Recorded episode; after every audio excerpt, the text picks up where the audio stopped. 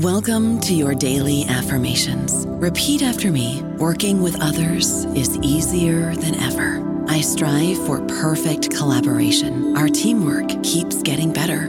Yeah, affirmations are great, but Monday.com can really get you the teamwork you desire. Work together easily and share files, updates, data, and just about anything you want all in one platform.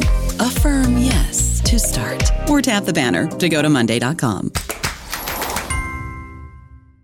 Hello, it is Ryan, and we could all use an extra bright spot in our day, couldn't we? Just to make up for things like sitting in traffic, doing the dishes, counting your steps, you know, all the mundane stuff. That is why I'm such a big fan of Chumba Casino. Chumba Casino has all your favorite social casino style games that you can play for free anytime, anywhere with daily bonuses. That should brighten your day a little.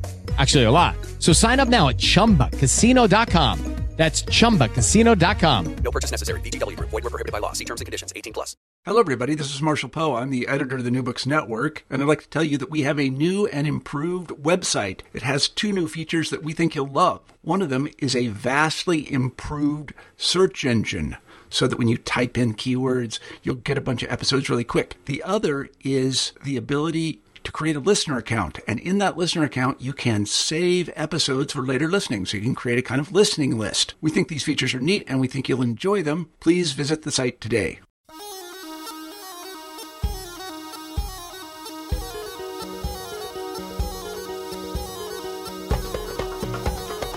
My metro stop when I was living in Cairo was the bus stop. But it wasn't only my metro stop, it wasn't only part of my routine. It was a place of symbolic importance to me. Above the metro stop was this epic book market where, when I was tired of working in archives and libraries, I would stop by to look for material for my dissertation magazines, old newspapers, books. I even once grabbed an old food magazine for the sake of it. And as important as the material I was actually looking at was in terms of the idea they articulated, ideas they articulated, I was curious how the material got there and where it would end up. What lives these ideas would continue to have. That's the theme of today's interview. My name is Ene Mansour, or Nadira, and welcome to New Books Middle East Studies, part of the New Books Network. Alexander Bevilacqua is an assistant professor is assistant professor of history at Williams College. He specializes in the cultural and intellectual history of early modern Europe, uh, 1450 to 1800. He has a bachelor's from Harvard College, a master's from the University of Cambridge, and a doctorate from Princeton University. From 2014 until 2017, he was a junior fellow in the Harvard Society of Fellows. His work has appeared in History of European Ideas and Past and Present. He has edited, along with F. Clark, Thinking in the Past Tense, forthcoming in January 2019 with University of Chicago Press. And he's the author of a book, The Republic of Arabic Letters Islam and the European Enlightenment, out 2018 from Harvard University Press, and winner of the Thomas J. Wilson Memorial Prize of Harvard University Press. Welcome to the podcast, Alex. Thank you so much. Thanks for having me. No, thank you. So we always sort of start off with a bit of a biographical question. What's your own intellectual history? I know we're talking about intellectual history today, but sort of how did you come to what you studied? What is the story of this book and how did it come about? Well, something that has always interested me is um, the way people make sense of each other um, across boundaries of, of religion, of language, of culture, of nation, and um, how they've made sense both of uh, humankind's uh, similarities as well as, as differences. And of course, there are many ways of treating this problem. And when I was younger, I was interested in, in the history of political thought.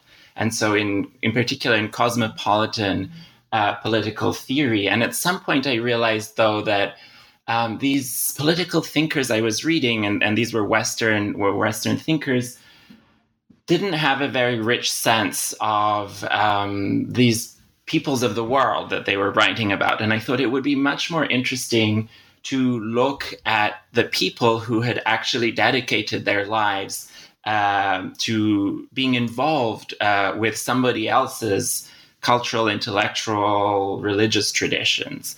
And um, and I had been studying Arabic um, sort of on the side um, to my own main preoccupations with European history and eventually um, I realized that that I should be working on um, the the early history of Arabic scholarship in the West in order to understand, first of all, why um, people had been interested in the in the early modern period in the 17th uh, century and onwards in uh, Arabic language culture and uh, what concepts had organized and mediated that set of intellectual encounters. What specifically actually brought you to Arabic? I'm really curious because it's such it's such a bizarre language in many ways. It's a classical language, it's a living language. What attracted you to it? Well, it's not a very fancy answer. Um, it was, um, I think, learning a language is such a huge investment that in the end, uh, personal um, reasons and, and effective reasons as well are really important. And in my case, um, I thought it was a beautiful language. I was very in awe of the the enormous uh, literary tradition that it represented. And as a person who grew up uh, in the, on the northern shore of the Mediterranean in Italy, um, it seemed um, it seemed an important language to learn. So in a way, I just felt I, I need to start learning more about uh, a culture that is is sort of so proximate to Southern Europe, and yet in a way so um, so so comparatively little cultivated by um, by by Europeans, or at least speaking for myself, uh, I was in a place of ignorance, and I thought I should learn more. And it's such a deep well to dive into. So bravo there, because Arabic is not an easy task. Um, so this book starts off with a history of books. And I do want to say one of the things I loved about this book is its organization. It just reads so easily. You set it up so easily for the reader to sort of follow along. And that's why I think that you start off with the history of books is that the history of books is is very fundamental to intellectual history. And I was wondering if you could articulate a bit more what the relationship of the history of the book is to intellectual history. Absolutely. Well, I think that intellectual history has been enormously enriched by the development uh, of the history of the book as a discipline in the last several decades. And I think um, if we're interested in the history of ideas, we would be really remiss uh, if if we weren't also to ask how those ideas were expressed and divulged and transmitted and, and taken up. And all of these uh, questions can be, I think, fruitfully answered by looking at uh, at the material aspects of of um, of intellectual production. So, in the case of, of, of the Republic of Arabic Letters, in the case of this uh, interest and engagement with um, Islamic culture in 17th and 18th century Europe, um, it was really important to me to show that it was grounded in the circulation of objects. Um, these translations that I studied wouldn't uh, have been possible without the acquisition of uh, primarily Arabic, but also Persian and Turkish manuscripts in, in, in various places in North Africa and the Levant and even further um, field, And so I thought the story really had to start with this because otherwise it just seems like a disembodied um, history of, of people changing their minds, you know, sort of it's much more abstract. It comes to seem more abstract than it really was. And in particular, um, the circulation of books is just one part of an intensification of, um, of, of, all kinds of mobility, of people uh, in particular, but also uh, of things uh, in the early modern period. Something we might describe as early globalization. And I, and I think it's really important um, to, to consider uh, this intellectual history uh, as a response to this early globalization. So, since we're talking about the material aspect, and I do feel like we're in the midst of a material turn in intellectual history, I have talked to you over the course of the last couple of months, specialists in um, the development of Arabic script, in the development of the Arabic book, and it just it seems like we're really living in sort of a renaissance of sorts of Arabic book history, and I'm glad that this is a part of it. So congratulations on that. Um, but I was wondering if you could describe for us what a manuscript physically looks like and how it also compares to printed books. Because what's interesting about this is that there are two different currents running through this book, which is the Arabic tradition, um, which these European scholars are pulling on. But there's also, this is the age of print in Europe. So manuscripts on one side and printed books on the other side. Absolutely. Uh, that's a fabulous uh, way of thinking about things because our current usage, I think, misleads us a little bit. We tend to distinguish manuscripts from books as if book were synonymous with printed book. But of course, that, that's, that's not the case. And uh, manuscripts are books too. And um, what's interesting about Arabic manuscripts uh, for a European reader in this period, sort of from between, let's say, the Renaissance and the Enlightenment, is that it is a very familiar object uh, in a way. So I, I wouldn't overemphasize. I don't think the fact that the, the it's not printed, that it's written by hand, is in any way an obstacle to comprehension uh, for Europeans because um, first of all, they are familiar with uh, manuscripts of, for instance, works in classical Greek that have been collected and edited and published um, in in recent memory. Um, and second of all, Arabic is an is an alphabetic language. It's even some aspects of page design, are not are not dissimilar from things um, in in in the Western tradition of book production. So um, although um, the, the, the, the, the, kinds of, of, of paper materials used may be slightly different, ultimately this was a deeply familiar object. And this convergence is what made, I think, um, the Islamic intellectual tradition not only legible to European readers, um, and I mean that metaphorically, that is not, not only comprehensible, but also um, it seemed like a kindred one. So it seemed like a, a very familiar tradition. So uh, it seemed that there was an analogy between the people who were producing these books, say in Istanbul, and uh, the kinds of people who were working with books, including manuscript books, in Western Europe. So as I mentioned, the, the book starts off with this history of books to some extent, but it's actually the history of how books, how Arabic language books, and, and as you mentioned, other languages, um, and as the book, this book emphasizes, these Arabic, Turkish, Persian are not widely studied in Europe during this period. So, how did they get to European libraries or to li- European owners more specifically, and then then to the scholars? So, so Arabic books are prestigious objects. Um, so we should consider their collection something that certainly is done for, for scholarly reasons, but that, that, that may also have less noble or less abstract motivations. That is, it's, it's um, exciting to show off in your elegant library if you're a wealthy patron of learning that you have books in foreign scripts, including ones in, in this famous uh, language, which is at this time considered to be um, extremely ancient, you know, almost as ancient as Hebrew. So, so there's an enormous cachet that attaches to Arabic books. So, if we're looking at motivations, it's not just scholars, but also collectors who will never read Arabic who are interested in having these books. Um, in terms of practical nuts and bolts, um, these books are acquired uh, mostly in book markets um, in different cities. Um, so, for instance, in Aleppo and in Istanbul, in Cairo, um, in various North African cities as well.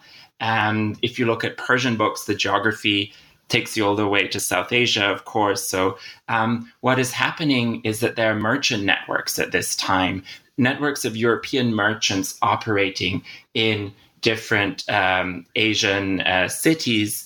And uh, scholars sometimes accompany these people or visit them and use uh, use them uh, use these networks as uh, an opportunity for book collecting. So one thing that I also that runs through the book, I don't think they're the principal players or the actors or even the principal settings, but there is heavy reference to modern research libraries such as those at, uh, for example, the Oxford, Oxford University's library, and the manuscripts and books that end up there. Um, so, how do these books and manuscripts tie into the rise of the modern research library? Because today, a lot of these libraries are where scholars like yourself and myself go to to access these materials.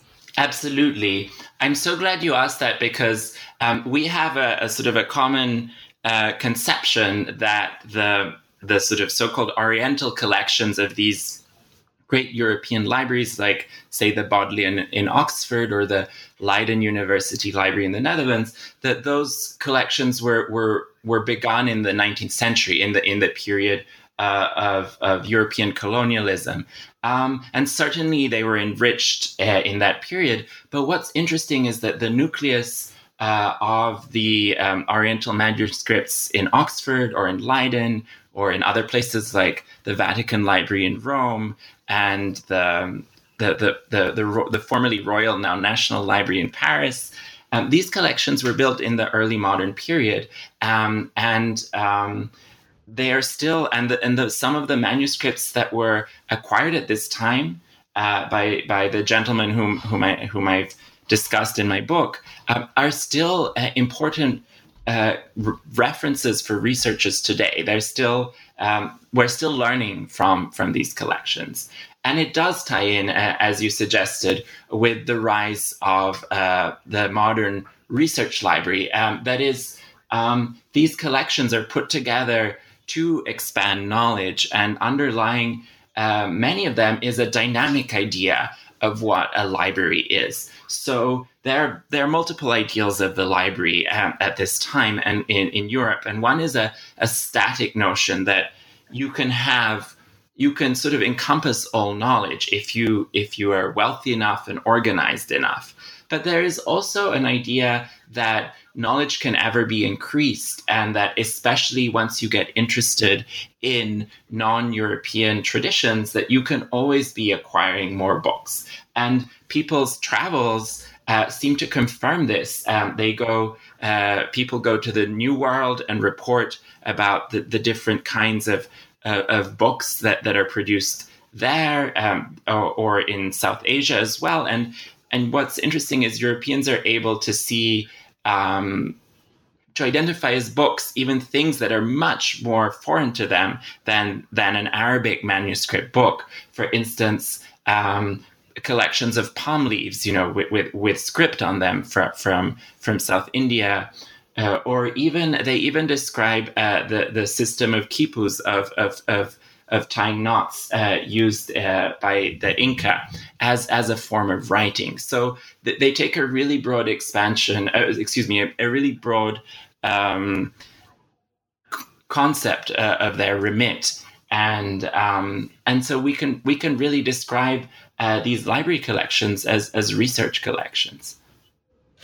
So the people that use these research collections, the first to use these research collections, the people who studied these books, you refer to them as the Arabic Republic of Letters. And I was wondering if you could give us a quick rundown of who they were, but also what motivated them to study Islam. In what sense, what is their intellectual biography?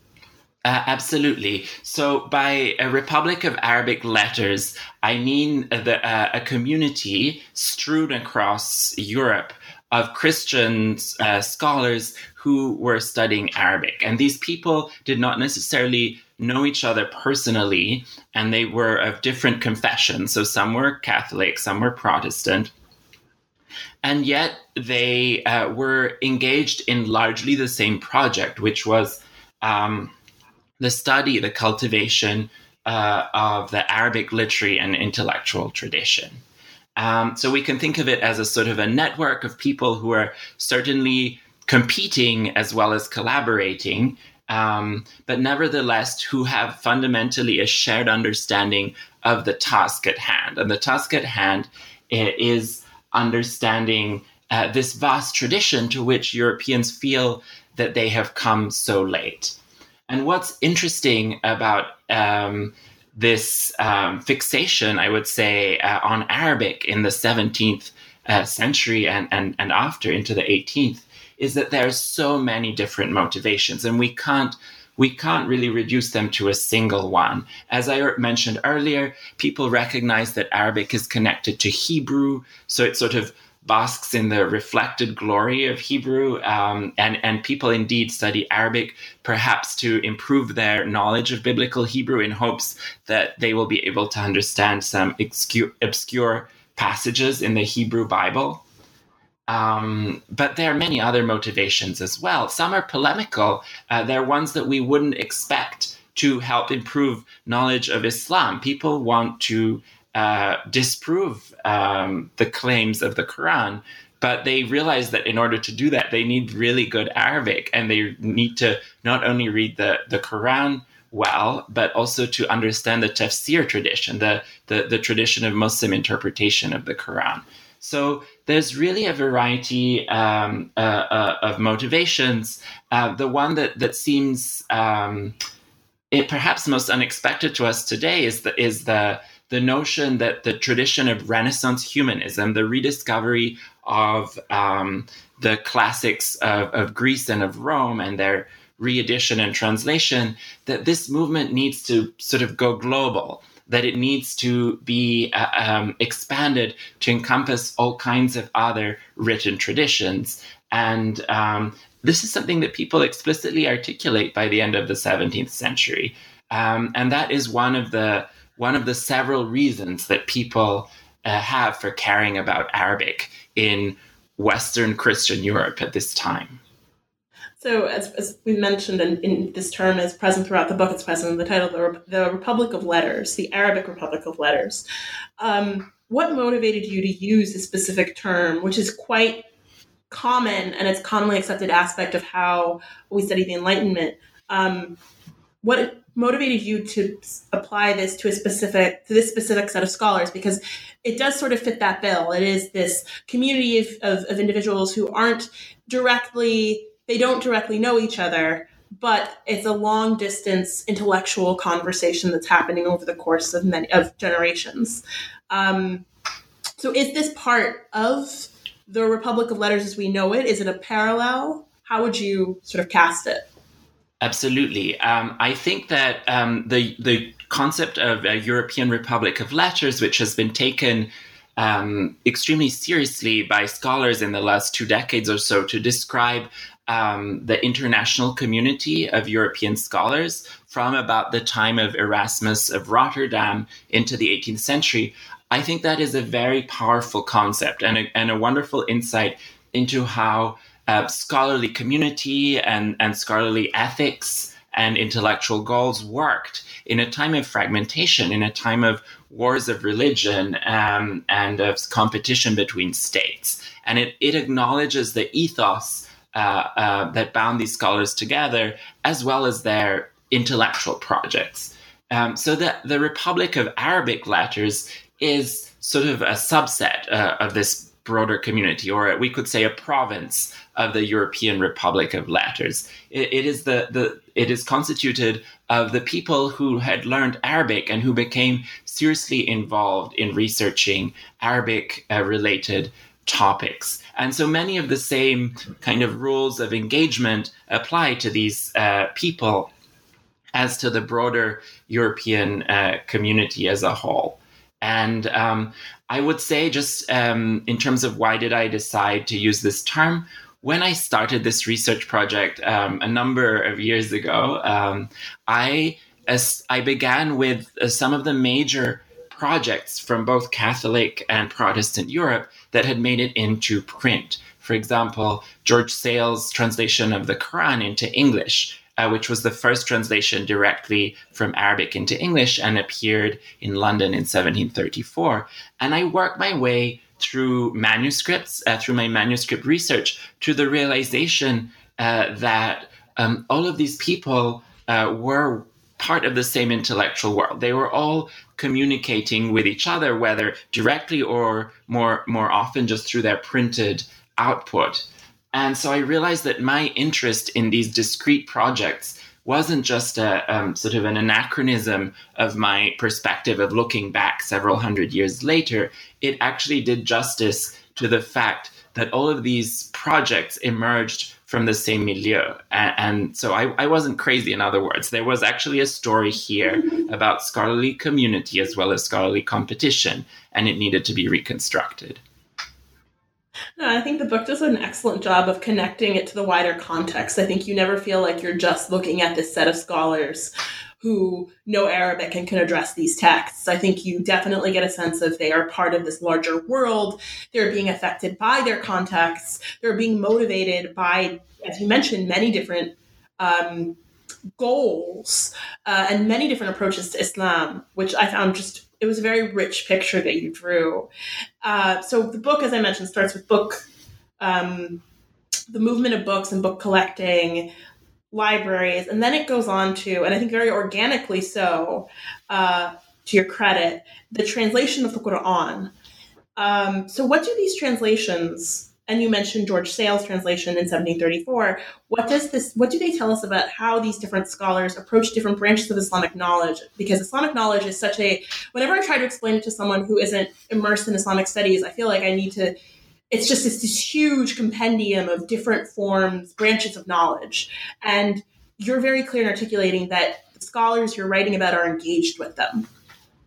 Absolutely. Well, let's start with the Quran. Um, the Quran is of extreme interest uh, to Europeans at this time, um, as I suppose it, it still is to Western people today, in part because um, they think they know what it is. They think that they understand it because it seems to be analogous to um, to the Bible um, in in many ways. So it's the most famous book in Arabic, and of course, this recommends it um, not just to uh, editors and translators and uh, serious people, but also to people who want to make money. So to printers, um, and um, in we don't have definitive evidence of this, but it's my uh, it's my impression that George Sale's Quran is is a is a commercial product. That is that in part the idea came as much from his um, his publisher as as from the scholar himself, who hadn't evinced a great um, a great interest specifically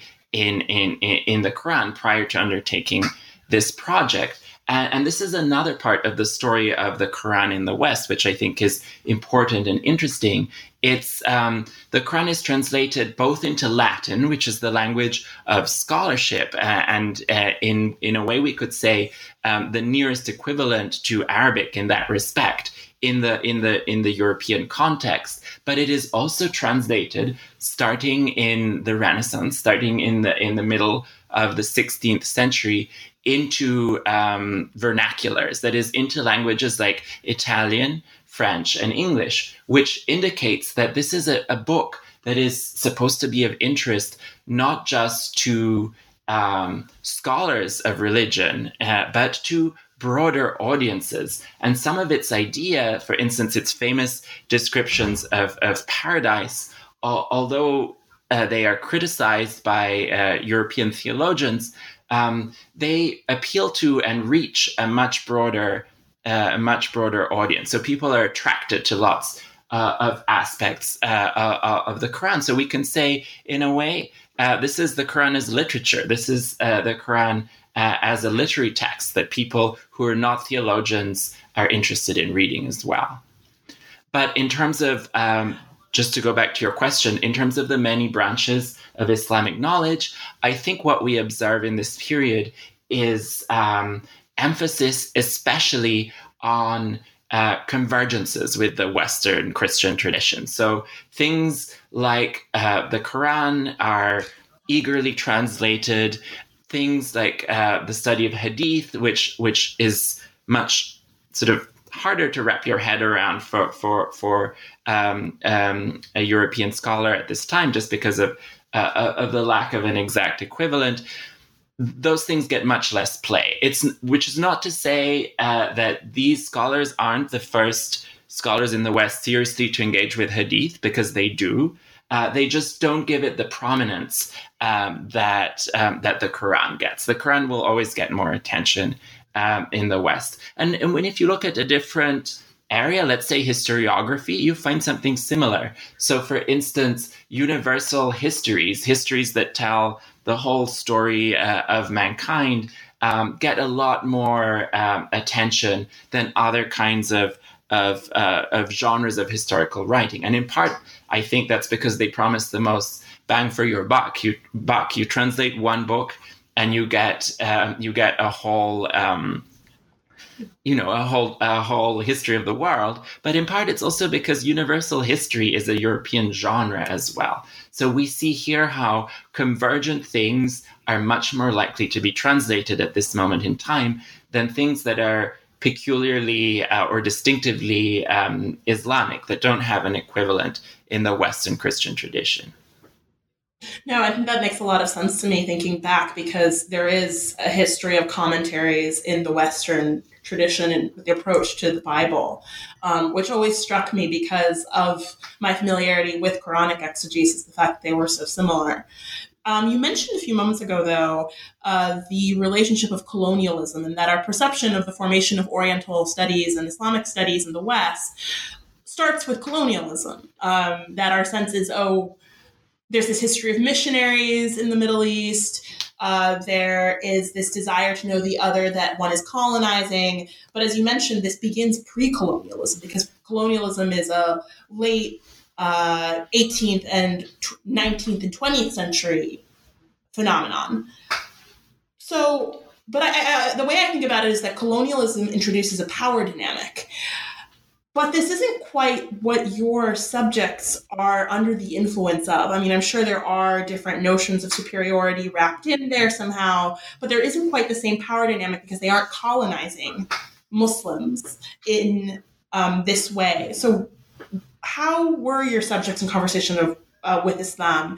How would you compare them to scholars um, of the Western tradition and writing about Islam in the 19th and the 20th century, even? Absolutely. I think uh, that in general, in our um, sort of macro histories, we tend to uh, sort of go from crusades to colonialism in terms of our memory of um, Western engagement with with with with um, Muslim parts of the world, and that, of course, is is a simplification. And what uh, what this uh, book wants to show is that there was a window, a window which certainly opened and, and then closed, but of about a century uh, in which um, Christian scholars were, were quite excited about what they could learn uh, from Islamic books. And I think it's important to rewrite uh, that um, that um, that history into our into our historical memory. I think it changes even how we read the later period,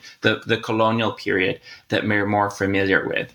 Uh, but I really like your your idea of comparing uh, these um, early modern scholars with Islamic studies scholars today, because I see both uh, similarities uh, and differences. So on the one hand, um, to uh, to start with the differences, I guess um, they are um, writing out of a sense of uh, kinship and analogy. That is, they uh, just as they have their faith, uh, these Muslim people they're writing about have their own, and they see many similarities, of course, rooted in a way um, primarily in the in the ge- genealogical connections between uh, Judaism, Christianity, and Islam. So there's a sense in which this is a this is a very um, this is a very big family with very strong disagreements, but nevertheless, uh, it's a family. And so you can see uh, similarities. And there are arguments about how Islamic um, systematic theology uh, faces all of the same problems uh, that Christian theology does. So people are, are constantly finding similarities. And, and in a way, um, they are so in a way they are very different from uh, modern western islamic studies scholars today who are in some sense not engaged in, in the same task as the people whom they're studying although if you talk to anyone who relies um, heavily on, on medieval reference works for example they, they will feel a, a continuity in terms of, of the kind of tools of scholarship um, uh, that, that, that are very um, old fashioned in a way, or just the, uh, just old uh, rather than old fashioned. Those are the tools of of humanistic scholarship in in many areas. But nevertheless, there's a sense. Um, a clinical almost sense of distance, and we don't find that in this period. And even polemic, uh, polemic is something that uh, uh that um, that nowadays we think alienates alienates you from from the thing that you're you're you're you're criticizing. Uh, but but in this period, what it one of the effects of uh, people's desire to write a polemic against Islam is that it makes them study it more closely. So they realize um, to to refute this religion.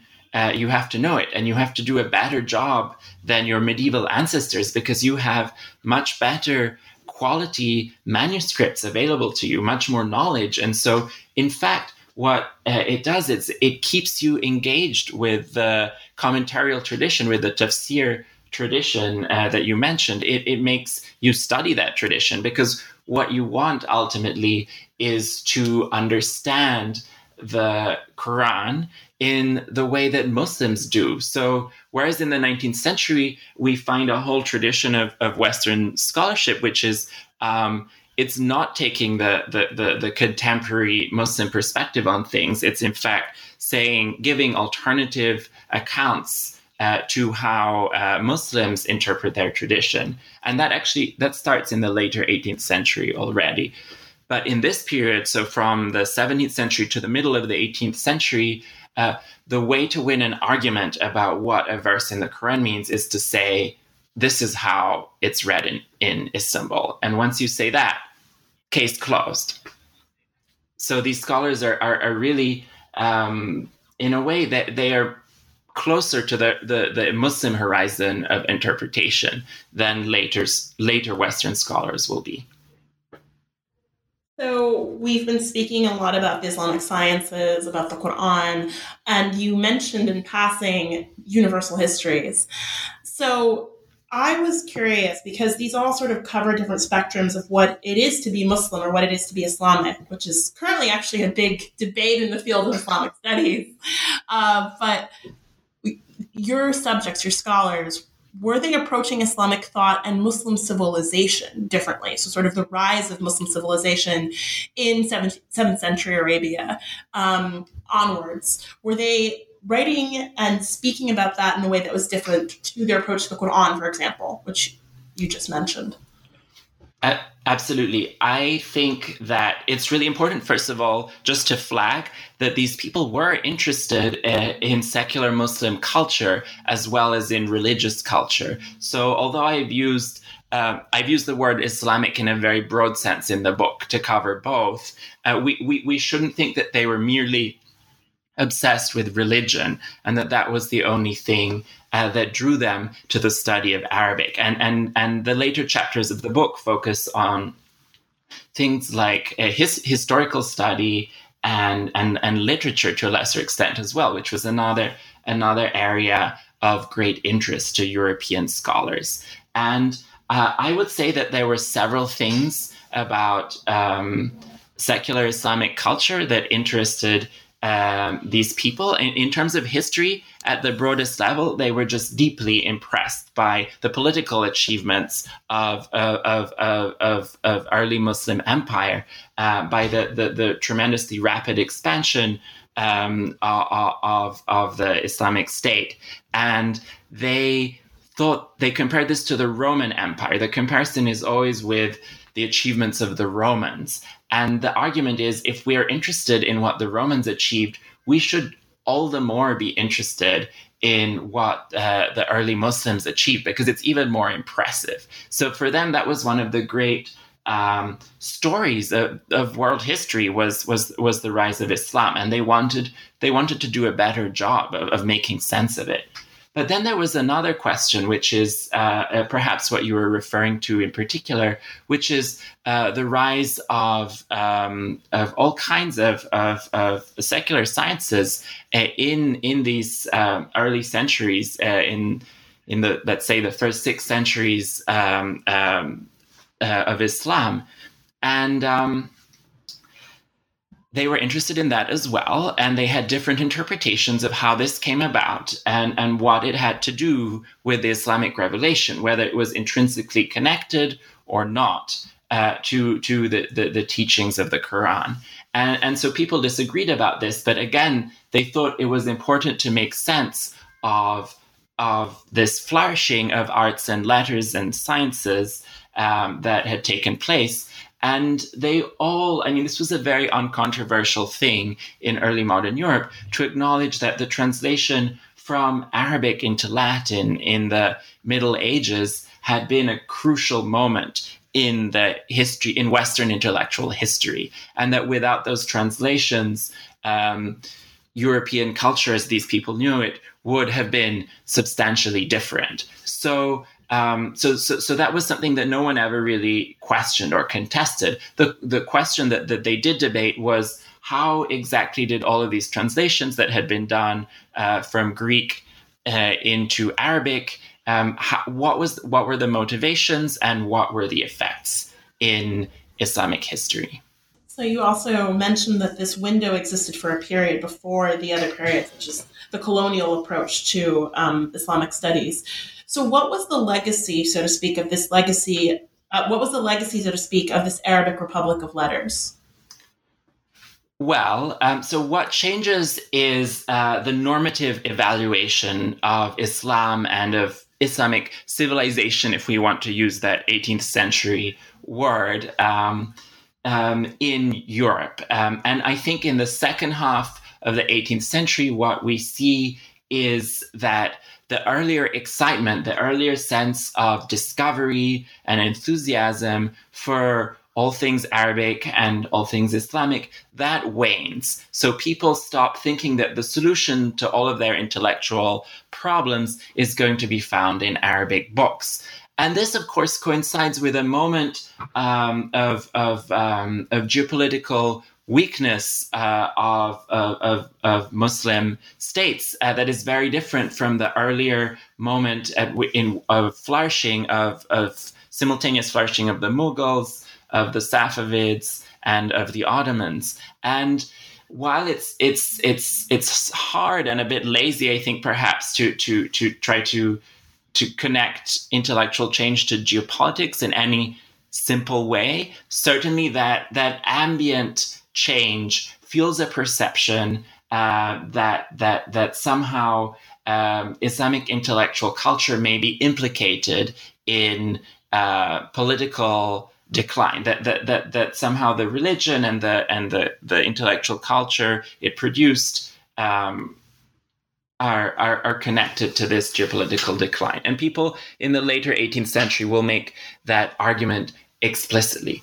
What doesn't change is that people continue to study Arabic. So we have to be able to separate normative evaluation from the process of knowledge production itself, which continues. Um, and it continues um, in a um, in a way building on all of the achievements of the Republic of Arabic Letters. So, for example, um, the the when the great scholar Sylvestre de Sacy uh, starts out, and if you look at the footnotes of his early works, it's it's an it's um it's a who's who of the Republic of Arabic letters. So there's a very direct way in which scholarship continues using past results and of course improving on them.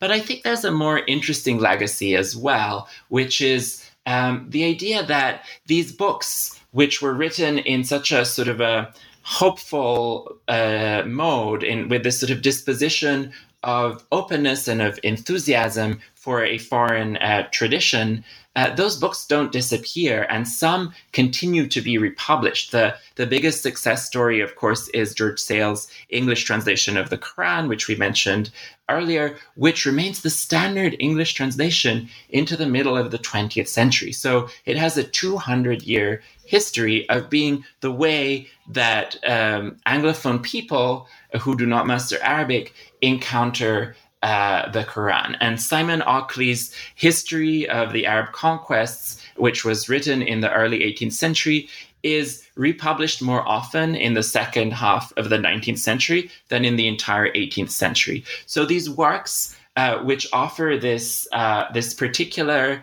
um, vision uh, of pos- of all the possibilities of Islamic culture continue to exist even in that moment that we consider um, not just the, the high noon of European imperialism, but also um, of uh, European ideology of, of, of, superiority.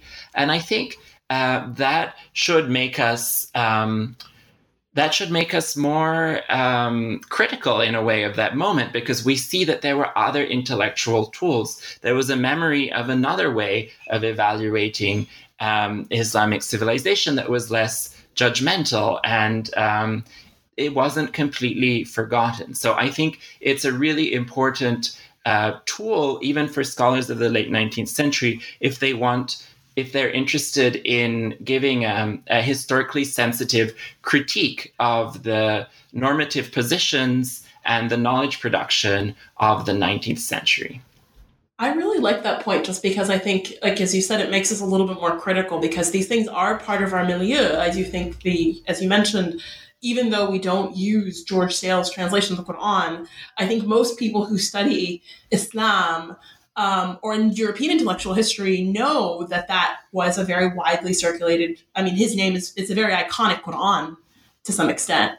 Um, and I like, I just, I like that point. I think it, you, are absolutely right. It does carry this air of criticism, and it does make us perhaps think more about our own work and how we approach things. And again, about I think all intellectual history um, really forces you to think about your own context if you're writing history and how your own environment and what other ideas you're bumping into influence what you write and how you read other sources. So to switch gears, because um, I'm always very, as an, I think I'm a proper nerd. I'm always very curious about the research experience. What was it like to track down all these books, manuscripts, and papers? Because I can only imagine that you were just, just all over, going to many different libraries, using different techniques to read them. They're very different sources in some cases. So, what was your methodology? Um, I just want to add one small thing on George Sale's Quran before I answer your question, which is that a um, um, a famous um, scholar of, of Islamic studies of our own time who was trained uh, in an earlier era, whom you and I both know and whom whom I won't name in this interview, is um, has told me that that the the George Sale um, Quran translation is still useful if you want a quick reference from the footnotes to uh, what the tafsir tradition has to say about something. So, and what I show in the book is that those footnotes were mostly taken from an earlier um, from an earlier study by a Catholic scholar. They were done in 17th century Counter Reformation Rome. So, if you consider that Islamic scholarship today um, is still in some ways um, indebted to the work of a Catholic scholar in 17th century Rome, that, that makes you realize something about the kinds of legacies of humanistic scholarship that, that, that can be so enduring uh, um, to the point where we almost can't imagine it. And yet, and yet it happens. In terms of my research experience, um, well, um, I'm not sure I have a lot, um, you know, I have many teachable insights to offer about this, but I would say that um, casting a, a, wide net was was the key uh, for me, um, and traveling to many different places, using the, the privilege that I was uh, researching this book as an American graduate student. So so with with funding and time on my side, I decided to be ambitious, and I traveled all over Europe. And, and very few European scholars these days get to do a project quite like that, that is so connective. So that was really important to me. And another thing I learned is not to trust um, catalogs, especially not electronic catalogs, but also um, but also not to trust um, printed ones, to always ask, are there more items in your collection that are not included in, um, in the catalog? And the answer was often, funny you should ask. Uh, in fact, uh, there are. And I, um, I learned that through trial and error, just to try to be comprehensive and to be patient. And eventually things come out of these collections and people remember things that they they don't remember. If you just parachute in for a few days, it's impossible to extract things from their places in that way. Um, and and another thing I did was to look at marginalia, so in printed books. So wherever I went, I would look at all of the copies of the printed books that I was interested in, even if those had been produced elsewhere in Europe. And you know, every so often I would find some very exciting marginalia that would help me to understand um, how a book uh, was read in its in its own time. So I think just um, I don't think I even have a methodology other than just trying to be uh, comprehensive, uh, patient, and and hopefully somewhat organized. I know I mentioned this to you earlier, but that's actually someone who's doing a global project who everyone keeps telling is unwieldy, and everyone keeps asking me how I narrow down the sources. That's quite inspirational to hear. So I appreciate that. Um, so we always sort of close the interview with a bit of a teaser question sort of what are you working on now? What projects are you embarking on? Absolutely. Well, I um, am starting to think about my next book, um, which is um, it's perhaps a bit too soon to tease. Uh, but in the meantime, I am writing a um, a short essay on a person who I think is of extreme interest and yet who has barely been studied until now. And this is a, a, rather humble uh, person, and perhaps that's why we haven't paid much attention to him. Um, he was a interpreter, a dragoman who worked uh, in the French consular service. So a person of of of, of uh, a, a, French identity who nevertheless spent most of his life living in the Mediterranean. And he ended, uh, his life ended uh, when he died um, during the siege of Acre. Um, uh, during the Napoleonic campaign in Egypt. So he became Napoleon's chief Arabic interpreter during the Egyptian campaign. So for me, he's a wonderful person for thinking about uh, the connections between the Ancien regime, between the world of knowledge production that I have spent many years uh, reconstructing, and this new world that starts to form um, uh, by the end of the 18th century, um, and the ways in which this very old knowledge got deployed uh, for um, the, the, the, the, the imperial project uh, of Bonaparte in, in Egypt. So it's a microhistory, but I hope that it has something to say about, uh, once again, the, the, the, long history of knowledge production and the intersections of, uh, uh, uh of power um, with uh, scholarship in a way that my earlier, but that my book uh, w- wasn't able to engage because, because of the periodization. Can I ask a nitty gritty, detaily question? Sure. So, I'm curious just because classical Arabic is so different from spoken Arabic. And I, it's almost the same question I asked you about why you decided to learn Arabic. How did this dragoman learn Arabic? And do you know what he was speaking? Was he speaking a dialect? Was he. I'm sure that he uh, he mastered multiple registers uh, of Arabic uh, because he um, had spent so much time uh, living in in not just in Egypt but all, all, over the Mediterranean actually. But he was, although we translate dragoman as interpreter, they were uh, we should think of them really more as translators. So they were mainly people who sat at desks and translated correspondence and other kinds of documents. And to do this, he had been trained in in, in classical Arabic, and his studies had been split. Uh, between um, Istanbul and Paris, where by this point, by the 18th century, there was a school for training interpreters in Oriental languages. So he had had double education, uh, both uh, in um, in the in the Ottoman Empire and in Paris, and he was a specialist. He was um, that was his entire professional training was in these languages in order to be able to do these translations which, which sometimes had very clear uh, political implications so he discovered for instance um, that um, uh, a treaty that had been signed had been mistranslated and that in the the original arabic text had a slightly uh, different meaning and and that um, that changed things politically for the French. So this is the kind of, of work that he did. So he was he was closer to a philologist, closer to a person of the book than the word interpreter might make us think. Okay, that sounds like a really exciting project. I'm going to keep my eyes open for it. Well, anyway, congratulations on the new book and thank you for spending all this time with me today. Thank you for your questions and thank you for having me on the podcast.